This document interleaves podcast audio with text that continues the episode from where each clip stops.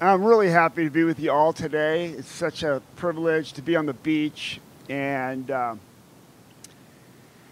just invite you into a conversation where we, uh, we confront the words and the ways of Jesus and learn together. I hope that some of the things I can say will indeed uh, engage. And let me just say that I will do most of the talking, right? Because I got a microphone, but I know that you'll be talking too in your head and I just invite that to ask questions, to push back, to wonder what does this look like. Um, you know, for all of us, I think especially for those who are in adolescence, we, we, we ask big questions of life. And I think it starts when you as a kid, and you probably remember this, you begin to ask, where do my parents stop? And where do I start? You know, and every kid's got to go through that transition, right? Of finding themselves. And I think the three big questions that we continually ask ourselves over and over again is who am I? That's our identity. What can I do? That's our purpose. And where do I fit? And that's our belonging. I'd like to encourage those of you who are parents of teenagers to have an eagle eye for your kids wrestling with those questions. And when you see them getting good answers, you affirm the heck out of that. Because there's a lot of people who are willing to give them some pretty sketchy answers. So it's really intense when we're teenagers, but I think these questions percolate up in our lives all through the years, especially if you go through a crisis. Some people talk about the midlife crisis, right? Well, if you haven't experienced a crisis yet, you're lucky. And let me just say, it's on its way. It's going to come. I, I want to say also thank you to my River Church family because I had a crisis March 18th, 2020. My wife died. Dark, dark, dark valley of the shadow of death, and you've been my friends, and God has been faithful. And I'm on a, I'm on, I'm a brand new journey, a new chapter in the book that God's writing, the story of my life and intersection with Cynthia and all of you. It's a new chapter, it's a new trail, it's unknown, I don't know where I'm going. And at my age, I'm still having to ask these questions. Who am I?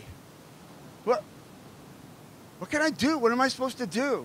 And, and now without Cynthia, where do I fit? So they keep coming back to us over and over again. And for those of you that are recently out of college, you're about to get out of college, I mean, I think people 20s, early 30s, I think the answers to these questions are really hard to come by in the world we live in today, primarily because I think that a lot of the structures, a lot of the people, a lot of the resources that used to all be in alignment to help young people grow into adulthood. A lot of those things have just been fractured, taken away, dismantled. It's as if sometimes you can feel like, does anyone see me? Does anyone care? It is hard to grow up today.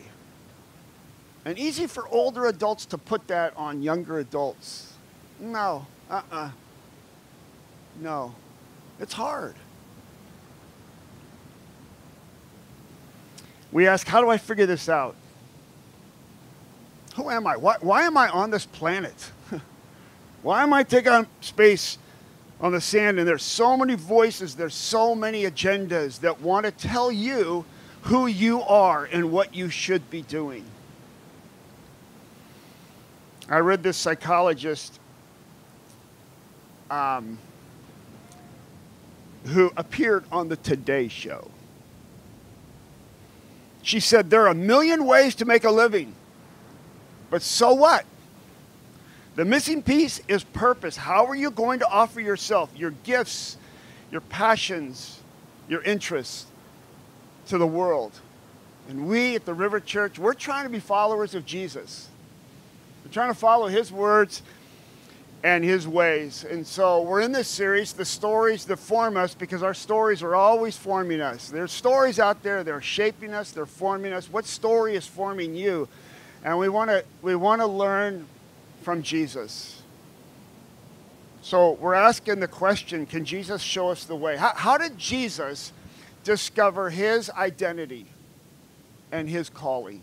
And so that's why I want to invite you into this conversation as we look at some scriptures.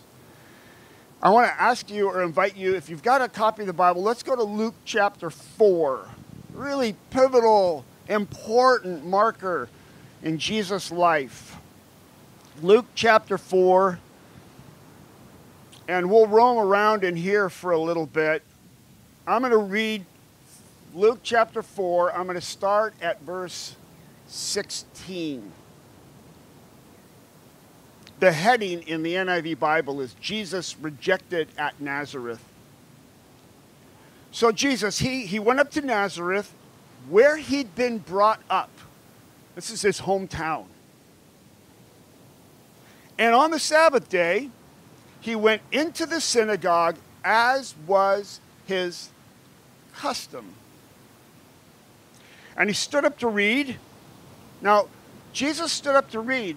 When a visiting rabbi like Matt Brooks comes into the community, you will often invite them to stand up and read and say a word like we did with Matt this morning. It, it's a respectful thing to do. We want to hear what you have to say. So Jesus was invited and he stood up to read, and the scroll of the prophet Isaiah was handed to him. Unrolling it, he found the place where it is written. And now he goes to Isaiah chapter 61 and he quotes. And this really is sort of the the kernel of our series. It's asking the question what can we learn from Jesus and his practices as he tapped into the ancient scriptures? And here he quotes from Isaiah 61. And this is what it says The Spirit of the Lord is on me because he has anointed me to proclaim good news to the poor. He has sent me to proclaim freedom for the prisoners and recovery of sight for the blind, to set the oppressed free, to proclaim the year of the Lord's favor. And then he rolled up the scroll, gave it back to the attendant, and sat down. And rabbis usually sat to speak. The eyes of everyone in the synagogue were fastened on him. And he began by saying, and he said many other words, but he began by saying, Today, this scripture is fulfilled in your hearing. And then he dropped the mic. Every Jew knew that Isaiah 61 was a passage that focused on God's decisive decision to restore everything, to bring his kingdom in a powerful way. He was going to do it through a person, through this mysterious person that sometimes we call the suffering servant. Others called him the, the Messiah. He was in the prophetic tradition. They were waiting, they were anticipating, they were under the oppression of the Romans. They wanted release and relief from their captivity and their poverty. And Jesus said, I'm the one. I'm the one who Isaiah is talking about. Did you notice all kind of the language that is focused on identity and calling and mission that Jesus used in quoting Isaiah 61? So I want to suggest that Jesus discovered his identity and his mission in this and other Old Testament scriptures. But I want to give a bit more, uh, like a fuller picture of what's surrounding this moment when he quoted from Isaiah 61. Some of the context of the other stories that Luke gives us in order to help us. And there's two decisive events that happened before he went into Nazareth. And the first one is Jesus' baptism. And if you're looking at your Bible, just look at chapter 3, verse 21. When all the people were being baptized by John in the Jordan, Jesus was baptized too. And as he was praying, heaven was opened, and get this, and the Holy Spirit descended on him in bodily form like a dove. And a voice came from heaven You are my son, whom I love. And with you I am well pleased. I love you, my son. I love you. And not only do I love you, I really like you too. Notice the Spirit. The Holy Spirit descended on Jesus. It's a marker, it's a calling, it's a decisive moment as he goes under the waters of baptism and comes up, and the Holy Spirit shows up, and the voice of his Heavenly Father speaks deeply into his heart. Jesus' identity and mission was grounded in the love of the Father. And friends, that is where it starts for you and me. Have you heard the voice of your Heavenly Father tell you, in spite of any other thing in your life, I love you? And not only do I love you, I kind of like you. I like spending time with you. Our Father is leaning toward you.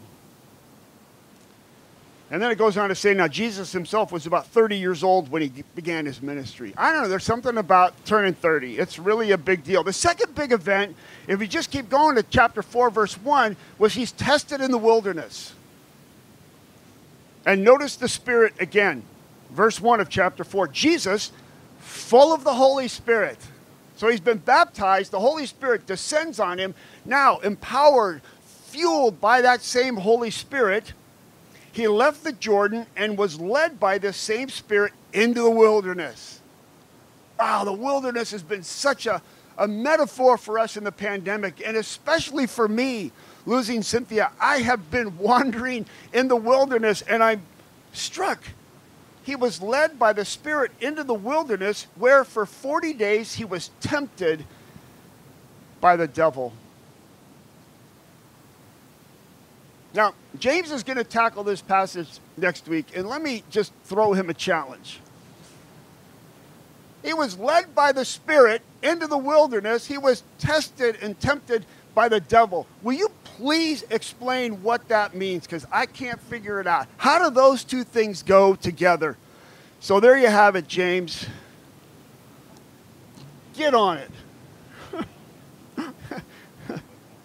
but if you read the testing, and maybe you've, you've, you've, you're familiar with this experience of Jesus in the wilderness with the devil, fasting for 40 days, hungry, and the devil's going after, he's going after his identity and his calling right and left.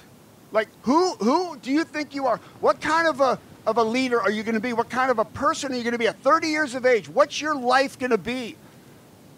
Why are you here? And he was tested and tempted sorely by the devil. And what did Jesus do? He used his memory and his understanding of scriptures from the book of Deuteronomy to challenge every single testing. And it wasn't just that Jesus was like, uh, I wonder what I should say. Oh, I remember this verse from Sunday school. No, he was steeped in the ancient scriptures. And he had put them into practice. They were so embedded in his life, and then not only in his life, it wasn't just head knowledge, but in Jesus' response, in his relationship to the Father, that it was a automatic response to the evil one.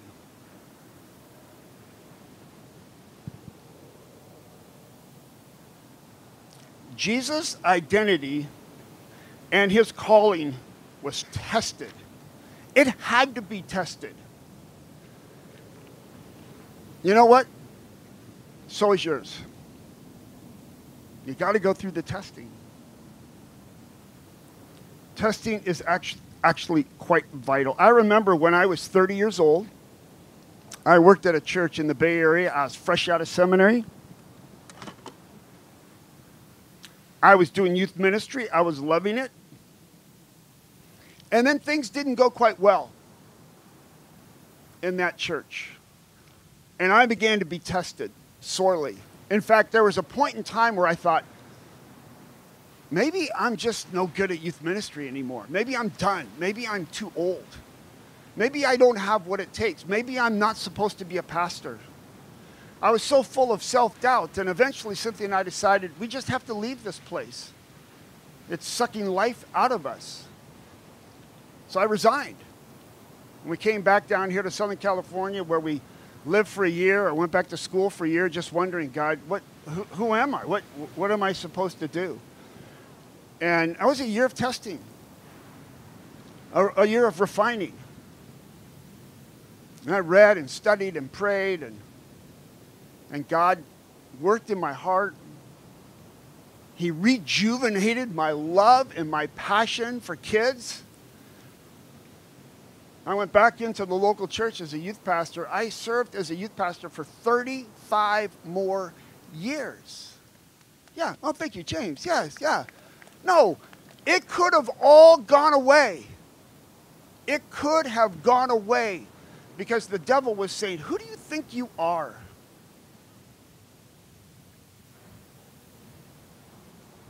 So the wilderness is confusing. Tested by the devil, but designed by the Spirit. I don't know. I don't know. So now he goes to Nazareth, all right? Okay, so you've got the context. His baptism in the Spirit. The Spirit pushes him out into the wilderness for this time of testing. And now he goes to Nazareth. Look at verse 14 of chapter 4. So Jesus returned to Galilee in the power of the Spirit, having come out of the testing in the wilderness. And news about him spread through the whole countryside. He was electric he was teaching in their synagogues, and everyone praised him. And thus he comes to Nazareth, and he speaks in their synagogue, right?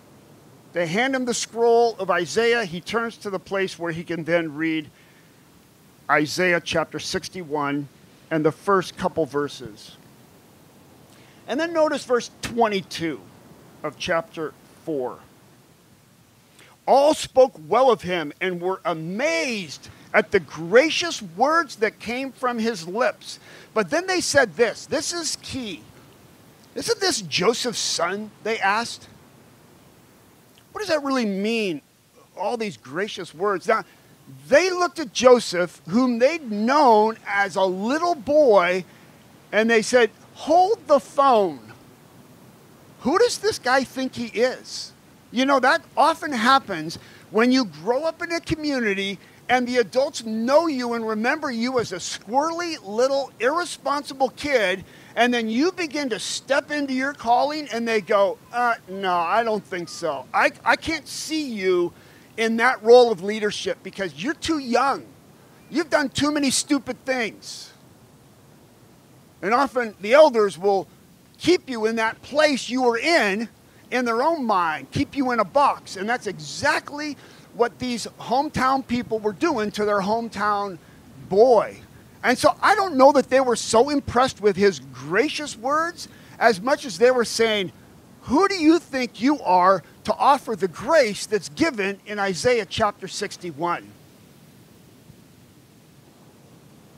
And then in verse 23, Jesus calls them out. Now, I won't read all of it. You can read it. Even while I'm talking, you can read it. Or you could also check your Instagram while I'm talking. Or you could do your shopping list while I'm talking. I know all those things are happening, but just engage me with Jesus and his pursuit of his own identity and his calling. He calls them out. You know, a person with a strongly settled sense of their identity and a calling from God on their lives, they can call other people out. And when you're around that kind of a powerful person, it's a beautiful thing, though sometimes threatening. And Jesus calls the people of Nazareth out. And what he does is he basically identifies himself in the long line of these powerful prophets, namely Elijah and Elisha. And he gives two illustrations by way of accusing the people in Nazareth, his hometown folks. He's accusing them of being just like Israel during the time of Elijah and Elisha. One of the most spiritually impoverished, dark, bereft times in the history of Israel. And he's basically saying, you know what? You all are just like those people back then. And then he has two illustrations. He said, Elijah, he, he went to a woman, a widow. And he says, there were tons of widow in Is- widows in Israel. But Elijah didn't go to them. He went to a woman who was a non Jew, who was a widow, a woman of low status. No, no, no, she didn't, he, he didn't come for us. He, he went for the outsider. And then he uses Elisha as an example. And he says there were lots of people with leprosy in, in, in, Israel at that time, but did Elisha go to any of the people in Israel with leprosy? No, he didn't go to any of them. He went to a non Jew, he went to a Syrian with leprosy, emphasizing the fact that this guy was an outsider. So Jesus is saying by quoting Isaiah chapter 61, you think this might be for you. It is for you, but it's for a whole lot of other people. The good news to the poor that Jesus talks about embraces the widow, the unclean, the Gentile, those of the lowest status, the outsiders. And not just the people who are poor economically, though it included that. And my friends, it can include each one of us today because in so many ways, we are poor. In so many ways, we feel like we're in captivity like life has been so difficult on us. This good news comes for you. But they in Nazareth were missing it. They said, wait a minute.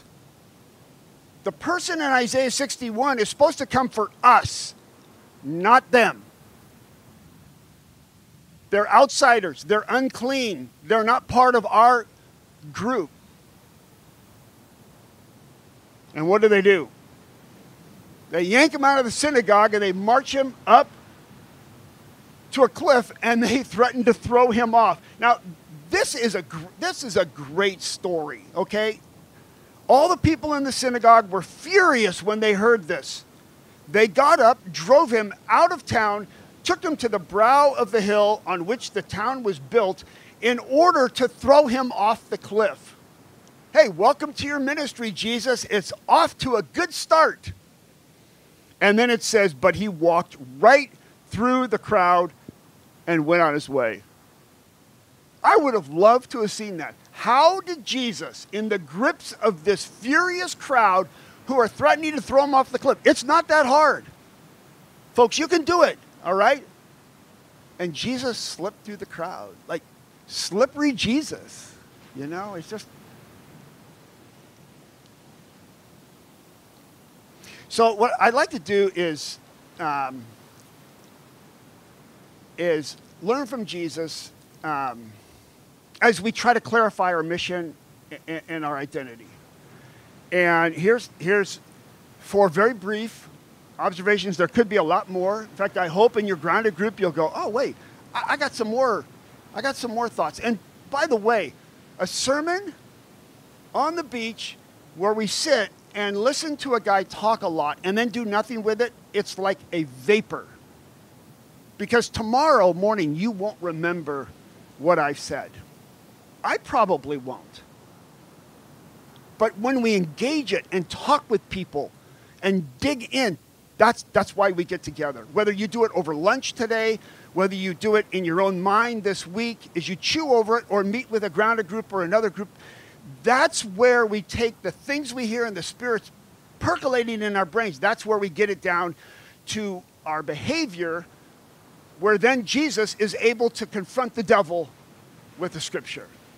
So I encourage you. Yesterday, I listened to a podcast by John Mark Comer. He's doing a short six session podcast on his new book, Tell No Lies and he was interviewing David Brooks, the New York Times columnist, and they were talking about the difference between a, uh, a resume identity or a eulogy identity. The resume identity is, hey, look at me, I'm the greatest, you should hire me. The eulogy identity is what is said about you when you're dead. And there is a world of difference between the 30 year old sliding that resume, now it's electronic, over to their future potential boss. And when you stand up and you talk about that guy 30, 40, 50 years later at the end of his life. That's where you get down to who you really are. Not just what you did, not just your performance, but who you are in your core and why you lived on this planet. We need answers to that. We have to have that in the deepest part of our gut. I know why I'm here. And it's hard to get there. Okay, number one, four, real quick. The Holy Spirit. The Holy Spirit was absolutely essential in Jesus' life. A conscious dependence on the Holy Spirit, His presence, His power, and His purpose. The purpose of God through the activity of the Holy Spirit. Jesus dared not leave his house in the morning without intentionally saying, I yield myself to you, O Holy Spirit. Fill me, guide me, lead me. I will not go out into this world and try to do this on my own.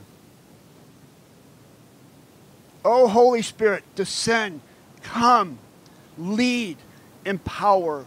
He is a resource that you and I, as followers of Jesus, can tap into. And He's the one that helps us hear the Father's voice. In the midst of your day, I love you. And I really like you. And I am your, I am your cheerleader. I'm your power. We can do this. I'm with you. Secondly, the scriptures. The Holy Spirit and the scriptures, and they go together so closely. Jesus saturated his life in the scriptures. We call it God's Word. What are the cultural narratives that you listen to the most? And you usually know the cultural narratives that you're listening to that are influencing you because they're the knee jerk reaction that comes out of your spirit and out of your mouth when you're challenged, when you find something you disagree with, when you're in a tough spot, whatever comes out, that probably is tied to some story that has been shaping you. What are the stories that are shaping you? It's why we've named this, steri- this series The Stories That Shape Us. Because there's stories every day. Every day we hear them. And sometimes we have to be very, very disciplined and, and restrictive and put boundaries on what kind of unhelpful stories are filling our minds and our hearts. And the most important, the most important alternative is to have God's word just so steeped in our minds and our thinking and our hearts. So there's a, there's a personal relationship with God's word where we just read it. We read it, we pray over it, we journal over it. And Jesus did that. He did that. He knew the Bible, and it had not just been in his brain, but it had gotten down into the very marrow of his bones so that he responded with God's thinking, with God's understanding and awareness of this world. So again, Jesus would not dare at all to go into his calling and relate to people in his work world without dependence on the Holy Spirit and the richness of God's word just flowing through his veins like blood. So then the third uh, and fourth, they kind of go together. And these two are not in contrast to the Holy Spirit and the scriptures. But the, the third and fourth are the testing in the wilderness and opposition from those closest to him. And again, remember, the Holy Spirit was involved by prodding him and pushing him and compelling him into that time of testing in the wilderness. But opposition from those closest to him. And it's going to be the same for us. The times of wilderness where we are tested where our sense of self is clarified. And this is weird. This is very, very strange. Like, I think I'm a pretty nice guy. I'm pretty likable. And I, I don't perceive that I have that many enemies. But it's been weird to discover that I do. I have people that don't like me. I think, really? It's, hard. It's hard to discover that someone doesn't like you. In fact, it's really hard to discover that someone actually opposes you and would like to defeat you and derail you. That's not very fun. Now, some of you have some enemies because you're just dang prickly and you need to just relax a little bit, right? You know, don't do so many stupid things. No, I'm kidding. I'm kidding.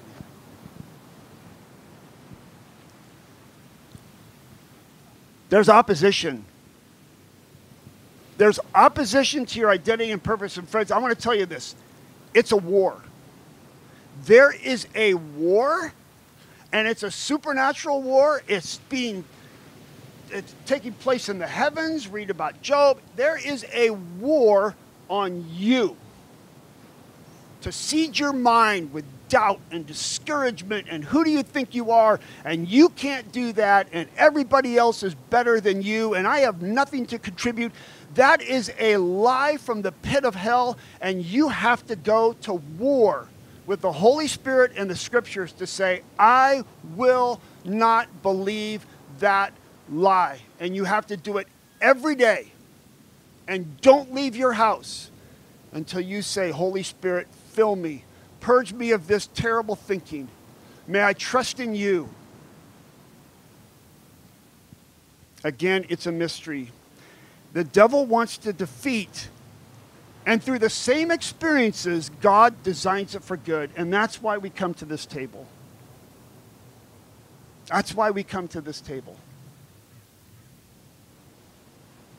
Because we are poor. We're the poor people that Jesus said I'm the guy who's come to bring relief to the poor. And that table represents the broken body of Jesus and his shed blood. And I'll say this with so much loving kindness. If we don't think we need to come to this table with open, broken hearts, then we're on our own. But followers of Jesus can come with their heads held high I need you, Jesus. I need what you've provided on the cross. Because I know you love me. I know you've given me a calling in this world, and I want to step into that with confidence. But I'm broken. I'm poor. I'm ill equipped.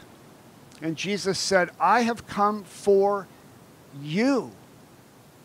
I will help you. That's what the gospel, the good news is all about. And so this morning, you're invited to bring this juxtaposition of, I am somebody important.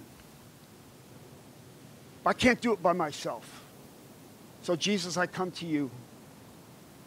I yield to you. I rely on you. And so I take this funky little wafer that is sealed in that top part of this dumb looking prefab cup. I hate it. I can hardly wait till we have real good bread. And someday at the kingdom in the supper, there'll be real wine too. But for now, we just do Welch's, okay? And you take that little wafer and you say, This is hard to imagine, but I, I know this symbolizes your body. And you peel back and not spill that grape juice on you. This represents your blood, Jesus. I'm going to claim it. I'm going to live into this. I'm a Jesus follower. I'm a body and blood person because I need this. So let me pray. I'm going to go back here and try to turn on a song. And then when you want to, um, you come or not. You just do business with God and with each other. Jesus, thank you. Lead us by your Holy Spirit. And may we, as we move into this week, God, be a people who, though poor in spirit, are bold to do your bidding. In Jesus' name we pray. Amen.